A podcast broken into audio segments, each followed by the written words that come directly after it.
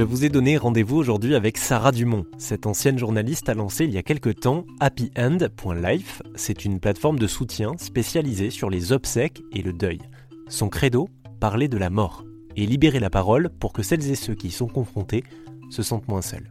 Accompagner aussi l'organisation des cérémonies et répondre aux questions qui nous submergent lorsque l'on perd un proche. Sarah Dumont est d'ailleurs l'autrice du livre Un enterrement comme je veux aux éditions Erol qui vient en aide aux personnes non croyantes qui décident d'organiser des funérailles civiles. Alors oui, effectivement, bon, moi c'est ce, à quoi j'ai été confrontée pour la mort de mon père. Euh, j'ai voulu écrire ce livre pour justement euh, montrer que c'était pas limité à simplement euh, une cérémonie express au, cimetière sous la pluie et dans un crématorium avec un maître de cérémonie qui allait annoncer un texte qu'il aurait répété 15 fois dans la journée. J'avais vraiment envie de montrer que finalement, une cérémonie, si on veut qu'elle soit à l'image du défunt, on est libre en fait. On a, on a le droit d'avoir des idées, on a le droit d'avoir des envies, même si elles sont pas tout à fait conformes à ce qu'on a vu chez le voisin, euh, parce qu'il y a beaucoup finalement de peur du quand dira-t-on hein, quand on organise les obsèques d'un proche.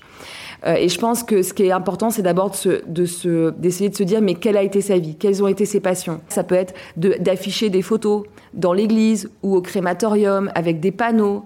Euh, ça peut être de, de, penser à un diaporama vidéo ou photo qui sera diffusé, de, de, prévoir une playlist qui lui ressemble, euh, de faire venir un groupe de musiciens live, un gospel. Enfin voilà, il faut vraiment se enfin, pour moi, on on peut pas rater l'enterrement d'un proche parce que c'est ce qui va nous permettre de, nous satisfaire en fait de l'hommage qu'on lui a rendu. Et on faut pas qu'on, enfin, il faudrait pas qu'on puisse rester en dette en disant mais j'ai pas été à la hauteur. Moi, je sais que j'ai le sentiment vraiment qu'on a fait une très belle cérémonie pour mon père. Pour moi, c'est un beau souvenir dont je n'ai pas, j'ai pas de douleur à y repenser. Ce n'est que du bonheur. Et, et, et je trouve que c'est un vrai cadeau à se faire en tant que vivant. D'où l'importance pour moi d'être libre en fait. Et c'est aussi la liberté de lieu, c'est-à-dire de j'aimerais bien qu'on puisse euh, évoluer dans les propositions lieu et je sais que des mairies comme celle de Rennes, de Nantes y travaillent, c'est-à-dire où est-ce qu'on peut, en tant que laïc, euh, euh, organiser une cérémonie bah, Il n'y a pas que le créma, ils sont en train de penser des salles, en fait, pour accueillir euh, les personnes, justement, non croyantes, pour pas que finalement elles fassent un choix par défaut et d'aller, vous savez, il y a combien de personnes vont à l'église alors qu'ils ne croient pas en Dieu, mais juste pour avoir un lieu un peu sympa et un peu sacré quelque part.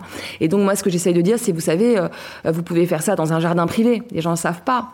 il faut le demander, il faut, faut, oser le demander aux pompes funèbres. Pour un agriculteur, ça pourrait avoir du sens de faire le pot d'adieu après, le pot de souvenir sur son champ avec en présence de son cercueil. Euh, vous voyez, c'est ou à la lisière d'une forêt, euh, peut-être sur une péniche, euh, dans une salle de concert. Enfin, vous voyez, il faut pouvoir aussi faire bouger un peu les lignes. Et plus on sera finalement à, nombreux à demander des choses qui changent un petit peu, mais qui nous font du bien, et ben plus finalement les propositions devront devront évoluer de la part aussi des professionnels du, du funéraire. L'idée donc, si je, si je résume, c'est de faire une cérémonie euh, d'obsèques qui est la plus personnalisée possible euh, pour rendre hommage à, la personne qui est partie.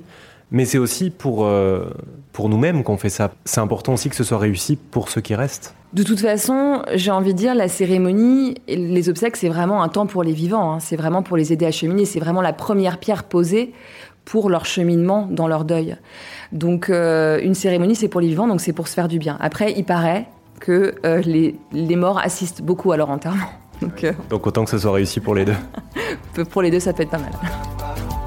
Et si vous souhaitez en savoir plus, rendez-vous sur Internet. Vous pourrez retrouver sur cette plateforme des articles sur le deuil, la fin de vie, l'après-vie même. Euh, vous pouvez aussi vous inscrire à des groupes de parole, comme les petites veuveries entre amis ou encore les apéros de la mort, sur Paris ou ailleurs en France. Tout ça en vous connectant donc sur happyend.life. Ça vous a plu?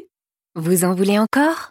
Il y a en ce moment des milliers de podcasts 100% positifs qui vous attendent sur l'application AirZen.